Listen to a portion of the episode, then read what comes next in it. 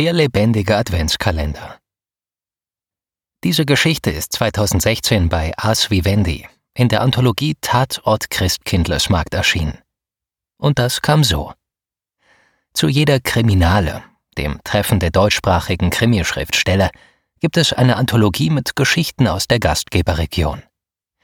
Anlässlich der Kriminale in Nürnberg-Fürth in 2014 durfte ich einen Krimi in der Stadt Herzogenaurach ansiedeln.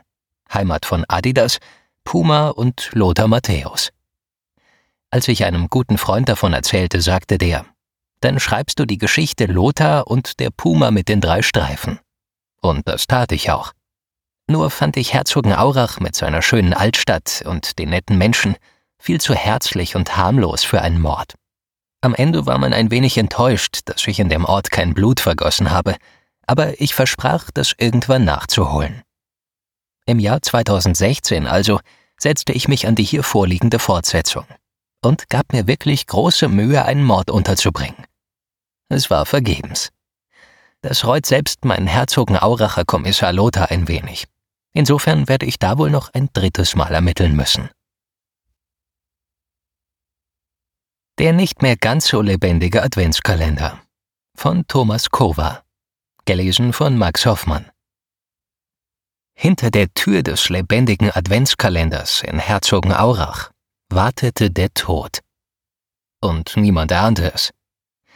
Ich am allerwenigsten, denn sonst hätte ich mir kaum vorher den vierten Glühwein und dreimal drei im Weckler gegönnt. Schließlich war heute zweiter Advent, und da der für gewöhnlich auf einen Sonntag fiel, hatte ich dienstfrei. Und so freute ich mich auf den lebendigen Adventskalender der heute auf dem Marktplatz in der heimeligen Altstadt von Herzogenaurach sein Türchen öffnete. Genau genommen war es zwar eine Bühne, dessen Vorhang sich öffnete, aber dahinter verbarg sich immer eine originelle, besinnliche, bezaubernde, rührende oder auch fantastische Überraschung, die, wie gesagt, heute ziemlich tot daherkam. Doch das wusste ich zu diesem Zeitpunkt ja noch nicht. Und so überlegte ich gerade, ob ein fünfter Glühwein den Wurstweckler Wust in meinem Magen eventuell auflösen würde. Schließlich konnte Alkohol die unglaublichsten Wirkungen haben, wenn man nur ganz fest daran glaubte. Meine aus München zugewanderte Assistentin Susi beispielsweise hatte schon den fünften alkoholfreien Glühwein getrunken und war trotzdem ziemlich angeheitert. Möglicherweise lag es an dem, was ich ihr heimlich in den Becher geschüttet hatte. Käsekuchenlikör ein fränkischer Exportschlager aus Rehberg, der dezent nach Käsekuchen samt Mürbeteig schmeckt, aber in Kombination mit dem Glühwein glücklicherweise nicht weiter auffiel. Das Aufpeppen von Susis Getränk war zwar nicht die feine Herzogenauracher Art, aber ich wusste mir nicht anders zu helfen. Schließlich macht es keinen Spaß, am freien Wochenende über die bayerische Kriminalitätsstatistik zu diskutieren oder über die neuen Trendfarben der Saison. Andere Themen schien Susi jedenfalls nicht zu kennen. Kein Wunder, sie war ein Fashion-Junkie und die Tochter des LKA-Präsidenten. Genau genommen handelte es sich bei dem Käsekuchen-Likörmanöver auch um eine Schulungsveranstaltung, denn wenn ich demnächst in Pension gehen würde, sollte Susi meine Nachfolgerin werden. Dazu musste sie noch einiges lernen. Zum Beispiel, wie man sich auf einem fränkischen Weihnachtsmarkt verhält, damit die Bürger einen als Freund und Helfer, und nicht als Spitzel wahrnehmen. Und auch nicht als Supermodel. Die männlichen Besucher des Weihnachtsmarktes grüßten Susi zwar mit ungeheurem Fleiß, was fast schon wieder verdächtig war, aber bei den weiblichen Einwohnern hatte sie noch einiges an Nachholbedarf. Und um mich machten die Herzogin Auracherinnen jetzt auch einen Bogen. Kein Wunder, wenn eine Polizistin aus München im pinkfarbenen Minirock neben einem steht. Mein Magen grummelte. Vielleicht hatte ich doch eine Wurst zu viel gegessen und ich goss mir einen Käsekuchenlikör ein. Willst du auch einen? fragte ich. Susi schüttelte den Kopf. Für uns gilt doch ab Dienstbeginn morgen früh die 0,0 Promille Grenze, lallte sie. Und ich fühle mich jetzt schon so komisch. Weiß auch nicht, was heute los ist. In dem Moment öffnete sich die Tür zum Adventskalender und das Unheil nahm seinen Lauf. Es wurde immer ein Riesengeheimnis um die Auftretenden beim lebendigen Adventskalender gemacht, doch ich wusste aus sicherer Quelle, nämlich vom Bürgermeister persönlich, wer heute auf die Bühne kam. Und dann entdeckte ich ihn auch schon. Magic Manfred, der als heutiger Überraschungsgast das weihnachtlich gestimmte Publikum verzaubern sollte. Doch das schien nur schwer möglich, denn wie ich gerade sah, lag er mit einem Messer in der Brust auf einer zersägten Jungfrau, zwischen deren beiden Hälften ein paar Kanickel herumhoppelten und an einem schwarzen Zylinder knabberten. Ich ließ den Käsekuchenlikör sowie zwei Verbliebene im Weckler fallen, schmierte mir dabei Senf auf die Hose und stürmte mitten durch das panisch flüchtende Publikum nach vorn zur Bühne, Susi dicht hinter mir. Ich wollte mich gerade wie James Bond auf die Bühne schwingen, als Susi mich zurückhielt. Du willst doch nicht etwa den Tatort ohne Schutzkleidung betreten? Vielleicht können wir noch was tun, rief ich. Sie deutete auf Magic Manfred, der so leblos und blass wie eine Leiche aussah, auf das Messer in seinem Herz und auf die zersägte Jungfrau, die wie bei Zaubertricks üblich in zwei Holzkisten verpackt war. Nur Kopf, Arme und Beine schauten erstarrt heraus. Ich weiß ja nicht, was du in Biologieunterricht gemacht hast, aber die beiden sind Mucksmäuschen tot. Susi hatte in dem Punkt wohl recht und ich keinen Sekundenkleber bei mir, mit dem ich wenigstens bei der zersägten Jungfrau noch etwas hätte ausrichten können. Außerdem konnten die Leichen nicht weglaufen. Schließlich war das hier kein Zombie-Film, sondern die harte Realität.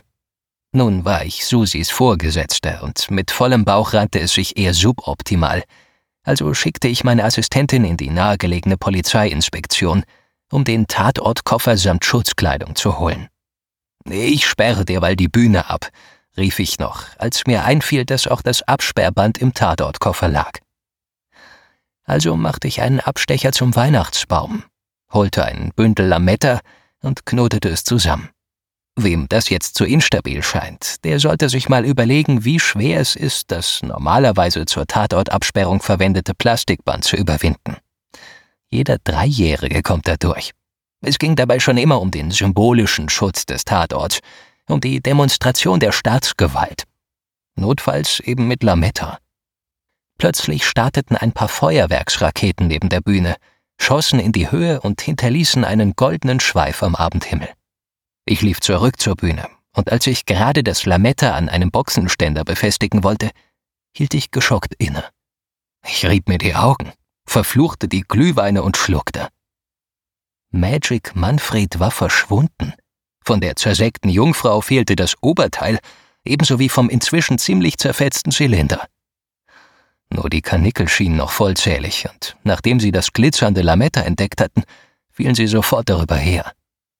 Ich köderte sie mit ein paar frischen Tannenzweigen, und damit nicht noch mehr vom Tatort verschwand, zäunte ich ihn mit dem Lametta ein. Anschließend hielt ich nach Zeugen Ausschau, die eventuell beobachtet hatten, wie Magic Manfred und die zersägte Jungfrau verschwunden waren, doch es hatten vorwiegend Familien mit Kindern ganz vorne gestanden, und nach dem Öffnen des Vorhangs waren verständlicherweise alle geflüchtet. Es strömten zwar die üblichen Gaffer nach vorn, aber von denen hatte niemand etwas gesehen, außer das Feuerwerk, zu dem ich nach neun Befragungen zehn verschiedene Zeugenaussagen bekam. Und keine half mir weiter. Dann kam Susi endlich wieder. In der rechten trug sie den Tatortkoffer, in der linken das Absperrband und im Gesicht ein paar Fragezeichen. Ist der alkoholfreie Glühwein hier stärker als in München? fragte sie. Oder sind die Leichen wirklich verschwunden? Ich nickte zweimal schuldbewusst. Sie zeigte auf das Lametta. Und was soll das mit der Weihnachtsdeko? Ich musste den Tatort absperren. Und wie sind die beiden dat verschwunden? Ich zuckte mit den Schultern. Lass uns mal die zersägte Jungfrau untersuchen. Eine Hälfte steht ja noch hier. Wir zogen die Schutzanzüge an, und ich öffnete die Kiste, aus der ein paar Füße herausschauten. Die hat ja sogar an den Waden Zellulitis, rief Susi. Ich inspizierte die Beine genauer. Ich würde eher sagen, die sind aus Plastik. Plastik? Das ist ja noch schlimmer als Zellulitis, rief Susi. Wer trägt sowas freiwillig?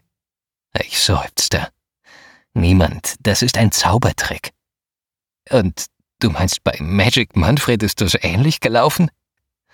Ich zuckte wieder mit den Schultern. Bei der zersägten Jungfrau funktioniert das jedenfalls mit doppeltem Boden, sagten wir gleichzeitig und blickten auf die Bühnenplanken. Schnell hatten wir eine Auskerbung im Bühnenboden gefunden, eine Art Falltür. Jedenfalls tat ich einen Schritt und lag plötzlich anderthalb Meter tiefer in einer kleinhölzernen Kammer. Alles okay? fragte Susi und schob sich das Loch hinunter. Ich nickte. Dann erst sah ich das blutverschmierte Messer am Boden liegen. Meinst du, das ist auch aus Plastik? fragte Susi. Ich wollte gerade nicken, da hielt Susi es schon in der Hand. Nö, ist Metall, ziemlich scharf. Und das Blut sieht auch nicht aus wie Ketchup. Ich musterte die Wände der Kammer, entdeckte einen Türknauf, drehte diesen und wir standen in einem kaum mannshohen Gang, der ins Freie hinter der Bühne führte. Dort war weder Magic Manfred noch seine zersägte Jungfrau zu sehen, und so blieb mir nichts anderes übrig, als diesen Teil des Tatorts ebenso mit Lametta abzusichern. Schließlich lag das Absperrband noch oben im Tatortkoffer. Was weißt du über Magic Manfred? fragte mich Susi. Das ist ein Zauberkünstler hier aus der Stadt, antwortete ich. Heißt mit richtigem Namen Manfred Müller und ist außerhalb von Franken eher unbekannt. Am besten wir schauen mal bei ihm daheim vorbei. Ich ließ mir per gutem alten Telefon vom Ordnungsamt seine Personenstandsdaten geben, und während Susi per Google Maps noch die Köpfvasen suchte, hatte ich den Dienstwagen schon in der Straße mit dem hoffentlich nicht allzu sprechenden Namen geparkt. Wir gingen zu dem Mehrfamilienhaus, in dem Magic Manfred laut Ordnungsamt wohnte, und ich klingelte anstatt bei ihm bei einer Nachbarin, deren Namen mir bekannt vorkam. Schließlich war Herzogenaurach nicht so groß und ich tat hier seit über 40 Jahren Dienst. Dunkel erinnerte ich mich, dass die Nachbarin irgendetwas mit Hasen zu tun gehabt hatte. Über die Türsprechanlage versprach sie uns zu öffnen. Doch dann dauerte es mindestens eine halbe Minute, bis der Türsummer tatsächlich ging. Wir stiegen die Holztreppe hinauf in den zweiten Stock. Rechts in der Tür stand eine ältere Omi mit grauer Pudellockenfrisur. Haben Sie Neuigkeiten wegen diesen unsäglichen Hasenexkrementen? begrüßte sie mich und klang wie eine preußische Offiziersgattin, die alle Befehle selbst erteilt. Jetzt erinnerte ich mich wieder an ihren Besuch bei uns auf der Polizeiinspektion. Der Hausflur wäre immer mit Hasenexkrementen verschmutzt, und sie wolle daher Anzeige gegen Unbekannt erstatten, wobei sie schon einen Verdacht hätte, wer denn der Übeltäter sei. Den hatte ich inzwischen auch. Ich nickte der sehr auf Sauberkeit bedachten Preußin zu. Wissen Sie, ob Ihr Nachbar daheim ist? Herr Manfred Müller. Den habe ich seit Tagen nicht mehr gesehen. Sie haben nicht zufällig einen Schlüssel zu seiner Wohnung. Sie drehte sich um und kramte etwas in einer kleinen Kommode. Plötzlich schrie sie laut auf. An ihrer Hand hing eine Mausefalle mit einem Stück Karotte darin. Da sehen Sie, was dieser Müller wieder angerichtet hat, rief sie. Hat der Kerl etwa eine Mausefalle in ihrer Kommode platziert? fragte Susi und zog die Finger der alten Dame aus dem Metallgestänge. Frau Göttler dachte eine Spur zu lange nach. Das wäre ihm auch noch zuzutrauen, zischte sie schließlich. Dann erst reichte sie mir einen Schlüssel. Aber sagen Sie ihm nichts, den habe ich nur zu meinem Selbstschutz nachmachen lassen. Das kann auch nach hinten losgehen. Ich zeigte auf die Mausefalle. Frau Göttler lief rot an, doch nur zwei Sekunden lang, dann deutete sie mit dem Zeigefinger auf mich. Jetzt lenken Sie mal nicht ab, Wären Sie damals meiner Aufforderung zur Hausdurchsuchung nachgekommen, hätte ich gar nicht erst zu solchen Maßnahmen greifen müssen. Ich dachte mir meinen Teil und klingelte an Magic Manfreds Haustür gegenüber. Nichts rührte sich, und so schloss ich die Tür auf. Zu unserer Überraschung stand die Wohnung bis auf ein Feldbett komplett leer. Wir sicherten diverse Fingerabdrücke am Bett, fanden auf der Matratze ein paar Haare und fuhren direkt zur Rechtsmedizin. Aus taktischen Gründen ließ ich Susi unser Anliegen vorbringen, die währenddessen ein wenig an ihrem Minirock zupfte und nebenbei erwähnte, dass ihr Vater LKA-Präsident sei. Während ich immer mindestens drei Wochen auf eine DNA-Analyse warten musste, bekam sie dieselbe schon am nächsten Nachmittag. Exakt fünf Minuten bevor das nächste Türchen am lebendigen Adventskalender öffnete. Wir kamen gerade auf den Marktplatz, dieses Mal ohne Glühwein und ohne drei im Weckler, Schließlich war ich jetzt im Dienst. Außerdem hatte ich am Mittag aus lauter Frust schon anderthalb halbe Händel im bayerischen Hof gegessen. Die DNA des Blutes auf dem Messer stimmte zwar wie vermutet mit derjenigen der Haare aus Magic Manfreds Wohnung überein, aber eine konkrete Spur hatten wir immer noch nicht. Und mit der üblichen Ruhe in Herzogenaurach war es seit dem Morgen auch vorbei. Die Presse hatte nämlich Wind von dem Fall bekommen, und so standen auch einige Journalisten auf dem Marktplatz. In der ersten Reihe hatte sich ein Reporter dieser überregionalen Zeitung mit den vier Buchstaben platziert die dafür bekannt war, die Wahrheit nur als lästige Sekundärinformation zu behandeln. Doppelmord in Herzogenaurach hatte sie getitelt. Magic Manfred und seine Assistentin High Heels Hildegard wurden Opfer eines brutalen Verbrechens. Tatort mit Lametta abgesperrt. Den letzten Satz hätten sie auch weglassen können, grummelte ich, als wir an dem Reporter vorbeiging. Schließlich hat das Lametta seine Funktion voll erfüllt und niemand den Tatort betreten. Der Zeitungsmann entgegnete etwas von journalistischer Freiheit, und bevor ich antworten konnte, öffnete sich schon der Vorhang des lebendigen Adventskalenders. Statt der Bamberger Trachtengruppe, die für heute angekündigt war, sah man nur ein weißes Bettlaken, auf dem in krakeliger Schrift und von Lametta umrandet stand Wir gedenken Magic Manfred, den großen Zauberer. Dann wurde das Laken von der Trachtengruppe heruntergerissen – die offensichtlich dachte, es gehöre zu einem lebendigen Adventskalender dazu, dass sich die Überraschung selbst befreit. War das geplant? fragte mich Susi. Ich schüttelte mal wieder den Kopf. Susi sicherte das Laken, und ich sprang sofort zur Falltür und ließ mich hinunterplumpsen. Doch niemand war zu sehen. Bis auf den besagten Reporter der Zeitung mit den vier Buchstaben, der mir hinterherstürzte wohl damit er morgen etwas von einer Exklusivstory zusammenfantasieren konnte. Wir ließen ihn stehen und brachten das Tuch ins Labor, wo wir, dank Susis rhetorischem und sonstigem Talent, schon nach ein paar Stunden erfuhren, dass sich darauf keinerlei verwertbare Spuren befanden. Und was jetzt? fragte ich Susi. Wir lassen die Bühne nachts überwachen, sagte sie. Ihr habt doch sicher Überwachungskameras bei euch auf der Dienststelle? Ich schüttelte den Kopf haben wir noch nie gebraucht. Aber in der Beischlagschen Apotheke hängt doch eine Überwachungskamera. Die können wir bestimmt ausleihen, oder? Und was machen wir, wenn die währenddessen überfallen wird? fragte ich. Wäre ja nicht das erste Mal. Susi nickte. Stimmt. Das war total romantisch, oder? Es war immer noch eine Entführung. Der hatte Glück, dass ich sämtliche Augen zugedrückt habe. Aber es war unser erster gemeinsamer Fall. Damals dachte ich noch, du hast es nicht drauf. Heute weiß ich es. Sie blickte mich mit diesem enttäuschten Hundeblick an, den nur Frauen perfekt nachahmen können. Besser, schob ich hinterher. Und daher weiß ich auch, was wir jetzt machen. Susi lächelte triumphierend. Wir fordern eine Drohne vom LKA aus München an.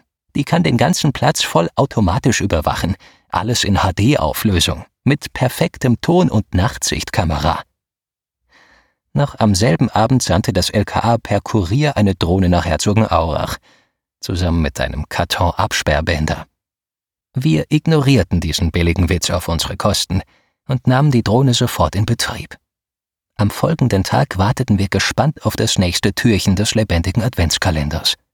Dieses Mal standen noch mehr Presseleute auf dem Marktplatz. Gemeinsam mit uns starrten sie nach dem Öffnen des Vorhangs auf das Laken mit der Aufschrift Wer ist David Copperfield? Wir wollen Magic Manfred.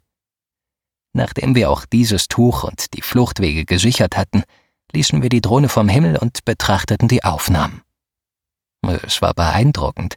Man konnte aus 400 Metern Höhe jedes Detail erkennen, sogar den eigentlich ausgewaschenen Senffleck auf meiner Hose. Doch das nützte nichts, da die Bühne überdacht war und die Drohne zwar eine Nachtsicht, aber keine Röntgenkamera besaß. Wir konnten also nur unzählige Personen sehen, welche die Bühne betreten und wieder verlassen hatten, aber nicht, wer das Tuch angebracht hatte. Zumal Personen von oben recht schwer zu erkennen waren, jedenfalls wenn sie eine Jimi Hendrix Perücke trugen, wie jenes Pärchen, das um fünf Uhr morgens auf die Bühne gekommen war und kurz darauf wieder verschwand. Also waren wir erneut ahnungs- und spurlos. Und jetzt? fragte mich Susi. Jetzt machen wir es auf meine Art, antwortete ich, und legen uns einfach selbst auf die Lauer. Wir bohrten ein Guckloch in die Falltür und kauerten uns in der nächsten Nacht in die Kammer unter der Bühne. Das wäre ja noch zu ertragen gewesen. Aber als Susi gegen Mitternacht versuchte, mir den Unterschied zwischen Aubergine und Aprikot zu erklären, fragte ich mich ernsthaft, warum ich meinen Vorruhestand immer wieder aufschob. Als wir im Morgengrauen beim Unterschied zwischen Zartrosa und Zinnober angekommen waren, hörten wir endlich ein Geräusch. Schweigend blickten wir durch das Guckloch. Das heißt, Susi schaute hindurch, denn wir hatten aus Diskretionsgründen nur eines geschnitzt, und sie meinte, ich könnte ja wohl kaum eine authentische Beschreibung der Geschehnisse abliefern, wenn ich nicht mal die elementarsten Farben kennen würde. Und was siehst du? flüsterte ich. Kleines Schwarzes. Diesjährige Sommerkollektion H&M, Größe 36. Sie hätte aber besser 42 angezogen. Willst du mir erzählen, da findet eine Modenschau statt mitten in der Nacht? Dass High Heels Hildegard hier auftaucht, ist doch klar gewesen, oder? Und was ist mit Magic Manfred? Der ist auch da, und dem steht die Jimi Hendrix Perücke aber sowas von gar nicht. Die beiden streiten sich anscheinend, welches Plakat sie heute aufhängen. Dann nehmen wir ihnen die Entscheidung mal ab, flüsterte ich, stieß die Falltür auf und sprang aus dem Kämmerchen nach oben. Da ich heute weder Händel noch drei im Weckler gegessen hatte, hatte ich die beiden schon wie Karnickel am Kragen gepackt, bevor sie überhaupt an Flucht denken konnten. Ihre Reaktion fiel nicht ganz so aus wie von mir erwartet. Das wurde aber auch Zeit, dass ihr endlich mal aufkreuzt, sagte Magic Manfred, zog seine Perücke ab und hielt mir die Hände hin, auf dass ich ihm Handschellen anlegte. Es ist ganz schön anstrengend, tot zu spielen. Ich erfüllte seinen Wunsch, und auch High Heels Hildegard ließ sich bereitwillig die Perücke abnehmen und die Handschellen anlegen. Warum habt ihr dann den Mord inszeniert? fragte ich. Ich wollte beweisen, dass ich der beste Zauberer der Welt bin, antwortete Magic Manfred mit Stolz in der Stimme. Und das ist mir auch gelungen. Schließlich habe ich alle in die Irre geführt. Mich nicht, entgegnete Susi. Ich wusste gleich, dass da was faul ist. Wer zersägt denn schon Jungfrauen? Jeder große Zauberkünstler macht das. Magic Manfred erhob den Zeigefinger. David Copperfield hat Claudia Schiffer in einer Show sogar mal in sechs Teile zersägt. Susi blickte ihn geschockt an. Wahrscheinlich hat sie sich deshalb von ihm getrennt. Können wir mal wieder zur Sache kommen, erwiderte ich. Seid ihr euch bewusst, dass ihr für die Vortäuschung einer schweren Straftat ins Gefängnis kommen könnt? Zu meiner Überraschung nickte Magic Manfred. Wie viele Jahre gibt es, wenn wir gestehen? Ich lupfte eine Augenbraue. Das könnte auf Bewährung enden, antwortete ich schließlich. Oder ihr macht den Uli Hoeneß, dann seid ihr bei guter Führung nach einem Jahr wieder draußen. Trotz der Handschellen rieb sich Magic Manfred die Hände. Dann kann ich den Vertrag für die Deutschland-Tournee unterschreiben. Er lächelte. Kaum hat die ganze Presse über meinen Tod berichtet, konnte sich mein Agent erst vor Kondolenz anrufen und nach einer gewissen Andeutung seinerseits vor Angeboten kaum noch retten. Vor allem dank der tollen Lametta-Story. Ich seufzte. Und wie seid ihr das erste Mal so schnell verschwunden? Magic Manfred grinste. Ein guter Zauberer verrät niemals seine Tricks. Jetzt grinste ich. Tja, ohne Geständnis wird das leider nichts mit der Deutschland-Tournee. Nun hingegen seufzte Magic Manfred. Meine Figur mit dem Messer im Herz war nur aus Wachs. Sobald ich dank der Feuerwehrraketen unbeobachtet war, habe ich die Wachsfigur über die Falltür verschwinden lassen und Hildegard hat sich aus der Box befreit. Ein Kinderspiel. Und warum stand die Wohnung leer? Gegen diese Hexe aus der Wohnung gegenüber hilft nicht mal schwarze Magie. Also sind wir heimlich ausgezogen. Wir brauchten ja eh eine neue Bleibe zum Untertauchen. Und das Messer? Ein Ablenkungsmanöver, damit er den Fall auch weiter verfolgt. Magic Manfred zeigte auf ein Pflaster an seinem kleinen Finger. Ich habe keine Schmerzen gescheut, damit es echtes Blut ist. Das macht eben einen großen Zauberer aus. Und die Laken? fragte Susi und zeigte auf die beiden weißen Betttücher. Auf dem einen stand High Heels Hildegard ist so toll wie Magic Manfred. Auf dem anderen Ich will ein Knoppers oder die Weltherrschaft. Die haben wir nachts an der elektrischen Aufhängung der Bühne befestigt und kurz vor dem Auftritt per Fernsteuerung heruntergefahren. Klingt ja nicht gerade wie ein Zaubertrick, erwiderte ich. Nichts klingt mehr wie ein Zaubertrick, wenn man es erstmal erklärt hat, sagte Magic Manfred und da musste ich ihm erstmals recht geben. Wir verfrachteten die beiden in die Zelle, und es ging schon die Sonne auf, als wir endlich wieder vor der Polizeiinspektion standen. Jetzt könnte ich einen Prosecco vertragen, sagte Susi. Obwohl wir im Dienst waren, sagte ich nicht nein. Wir gingen ins Café Römmelt, bestellten ein Frühstück und stießen an. Auf die bayerisch-fränkische Zusammenarbeit, rief Susi. Erst lupfte ich beide Augenbrauen, doch dann trank ich. Auf uns. Haben wir das nicht toll gemacht? Ich zuckte mit den Schultern. Im Grunde war das wieder nix. Susi blickte mich irritiert an. Wieso? Wir haben den Fall doch gelöst. Und zwar mit einer Eins mit Sternchen. Sie lächelte. Und mit Lametta. Aber es war wieder kein Mordfall, antwortete ich und hätte dabei beinahe geseufzt. Ich war ja echt froh darum, aber so ein bisschen tot hätte Magic Manfred ruhig sein dürfen. Wart es ab, entgegnete Susi.